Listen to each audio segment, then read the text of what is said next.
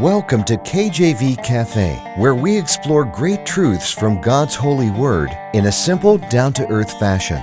Romans 10:17 shows us where faith comes from. So then faith cometh by hearing, and hearing by the word of God. Let's grow our faith together in the cafe today. Our program is hosted by Pastor Clark Covington and brought to you by Heartland Ministries. Grab your Bible and a hot cup of coffee or tea and join us now as we explore God's holy word. Amen. Thank you for joining me today. Today we are in Galatians, Galatians 6, 3 through 5. Very interesting piece of scripture that challenges us to look within before making a judgment of how great we are.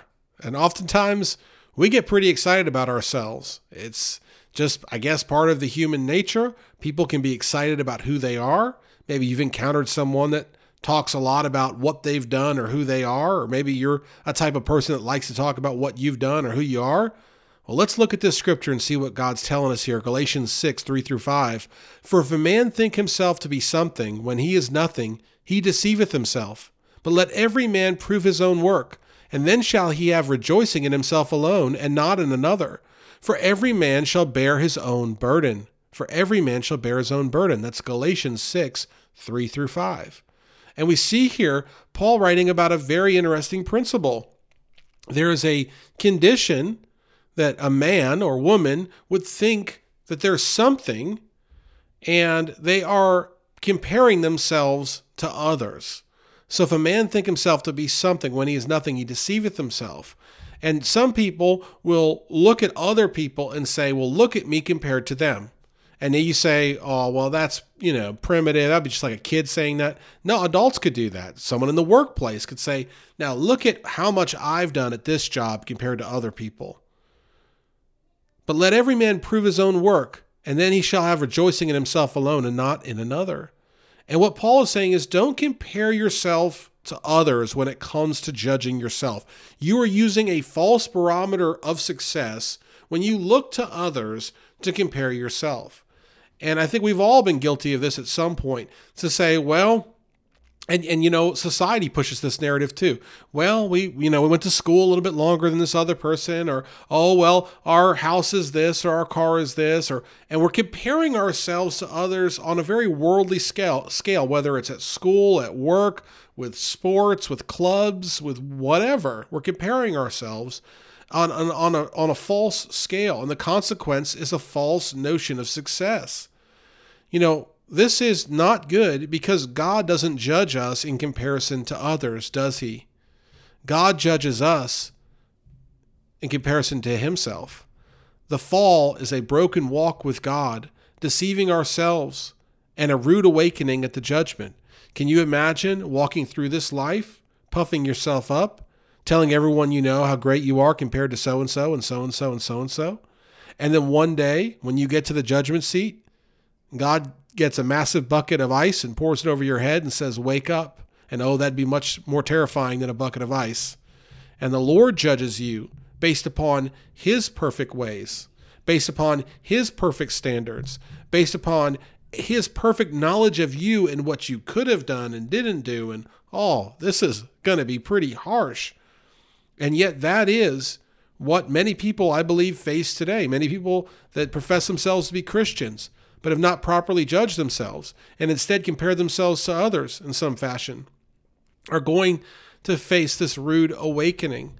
And we realize that the solution here that Paul is presenting is to judge yourself rightly to prove yourself. In verse 4 of Galatians 6, Paul writes, But let every man prove his own work, prove his own work, and then he shall have rejoicing in himself alone and not in another. And what's really interesting about this is when you're rejoicing, you're not rejoicing in saying, Okay, I compared myself alone to God's standards and I'm good. You're rejoicing in the fact that you compare yourself alone to God's standards and you realize you're no good. This is in the Bible, by the way. There's a piece of scripture in, in there about how two men come to the altar, and one says, Lord, thank you, I'm not like this sinner, and thank you, I'm not like that sinner, and Lord, thank you, I'm not like this sinner. And the other one said, Oh, Lord, help me, I am a sinner. And the one that asked for help and said he was a sinner is the one that was right, and the one that just kept being prideful was the one that was absolutely wrong. So this is scriptural.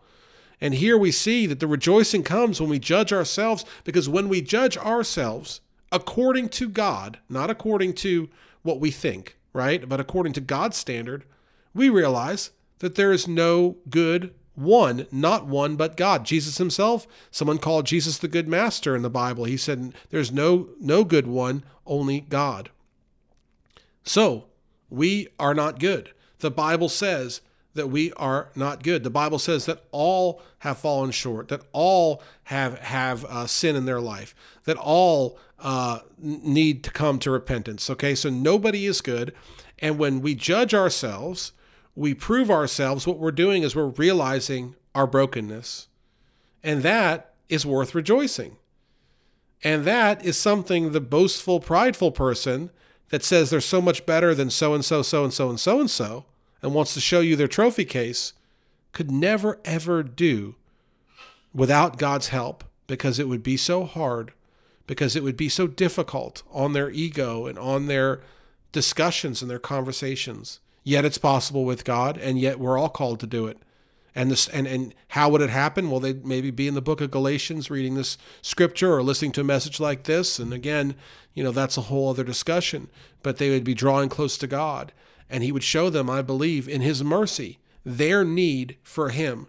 Because, see, ever since the Garden of Eden with Adam and Eve, when sin entered the Garden of Eden, we have all inherited the sin curse. And because of that, we all have a sin debt that we cannot pay. We can't solve it on our own. We can't resolve it on our own.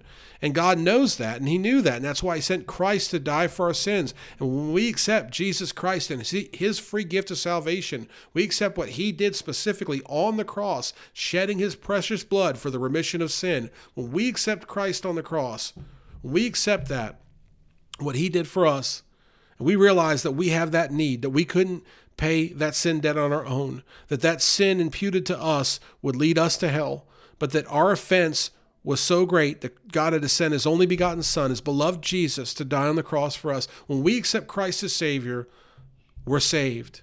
And that sin's no longer imputed to us. And we are no longer judged on our own merits. We're no longer, no longer judged on what we've done or who we are, but we're judged on what Christ has done.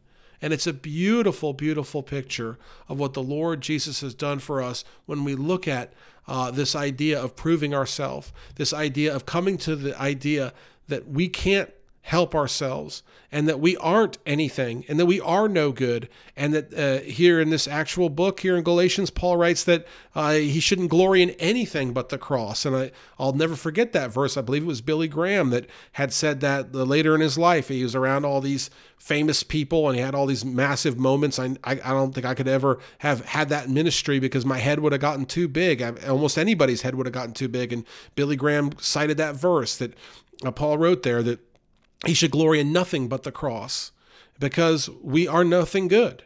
And we we can have no uh, we can do no good thing without God. Amen. And so we have to realize our need. And when we realize our need and we've proved ourselves we've judged ourselves rightly to judge ourselves down to the core of knowing that we need a savior then what happens? Well we accept Christ and we truly accept him we now really understand that the ground is level at Calvary. We understand that we all need the rich man needs Christ, the poor man needs Christ, the prisoner needs Christ, the lawyer needs Christ, the doctor needs Christ, the politician needs Christ, the student needs Christ, the preacher needs Christ. We all need Christ. And we go there, say, Lord, you know, we go to the get to the point, we're on our knees, we're at the altar, we say, Lord, please you know, help me, you know, save me. I can't do it on my own. We're at a point of brokenness. And when we're at a point of brokenness, that's when God can use us. Like in the Beatitudes, when Christ uh, mentions, Blessed are the poor in spirit. Blessed are those that mourn. That idea of being poor in spirit and mourning is, is being poor in spirit, realizing your need for Christ. Mourning, realizing your need, your, your need for salvation because you are a sinner. Christ is showing us the, the antithesis of pride. How did the devil fall from heaven? Pride. The father of all sins is pride. The motivator of every argument is pride. It's I'm right and you're wrong, or I have the right idea, or I've been done wrong. It's all pride. And what God is showing us is get the pride out of the way, understand your need, humbly, with meekness, understand your need. That's why I believe Jesus said, uh, You must be like a child to enter into heaven. You know, a child, if you tell a child they've done something wrong, a lot of times they'll look at you with those innocent eyes and say, Okay. You know, they're, not going to deny it. They realize there's a need, that there's a problem, they did something wrong right? And an adult, you tell them they did something wrong and they get very uncomfortable and they want to tell you about, you know, whatever accomplishments they've had or their positions in the church or in the corporate world. And look, we all need Jesus, amen. And we need to understand our need. And if we never get to the point of understanding our need, how can we be sure that, that we that we have salvation if we don't realize our offense? You know, how can you say, Lord, save me? The idea of like you're drowning and you're asking for saving. How can you say save me if you don't think you're drowning? Right? If you don't think you're in trouble, do you really cry out and say, Save me? Or are you just doing something ceremonially, ceremoniously? I tripped over that word a little bit.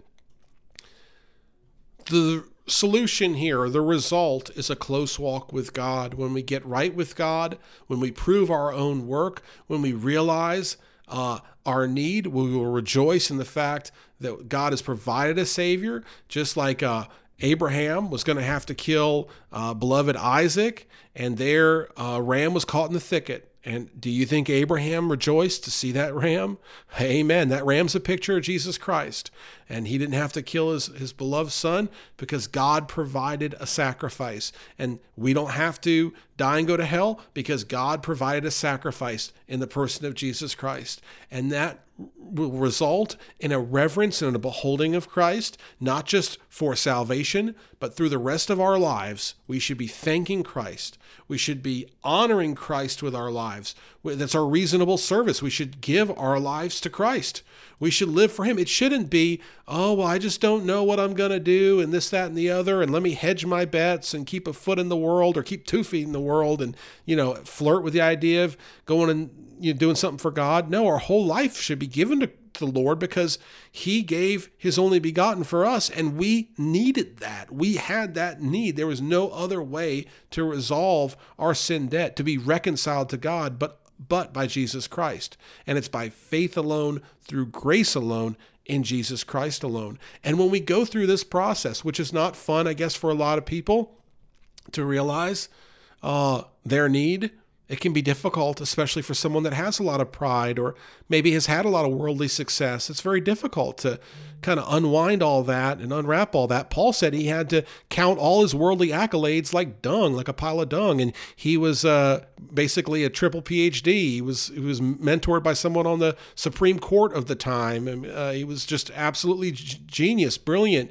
Uh, brought up in the he was a Roman citizen and also a Jew. I mean, there's a lot that he had to kind of unwrap there and say none of this matters. It's all Christ. It's all Christ, and we have to do the same whether we're uh, aware of it or not. We need to do the same. We need to realize, we need to prove ourselves before the Lord and realize our offense and our need, and then accept Christ as Savior, and then live for Him wholly and just thankfully that He has given us Jesus and that He is here with us today and that He's alive and well and He's working within us to, to make us into who He'd have us to be so that we can bring glory and honor to Him. And by the way, when we do that, we'll have true peace that surpasses all understanding and we'll have joy and we'll have it more abundantly all through Jesus Christ, our Lord and Savior. It's worth it. God has our best interest in mind. Let's step forth and do it today.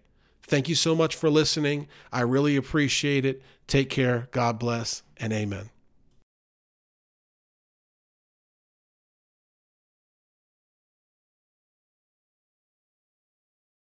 Thanks for listening to this episode of KJV Cafe. Have a question for Pastor Clark? Email him directly at clark at enduringpromise.org or visit kjvcafe.com and click the envelope button on the homepage. Our program is hosted by Pastor Clark Covington and brought to you by Heartland Ministries. We'll close today with Psalm 119, verses 166 through 168. Lord, I have hoped for thy salvation and done thy commandments commandments. My soul hath kept thy testimonies, and I love them exceedingly. I have kept thy precepts and thy testimonies, for all my ways are before thee.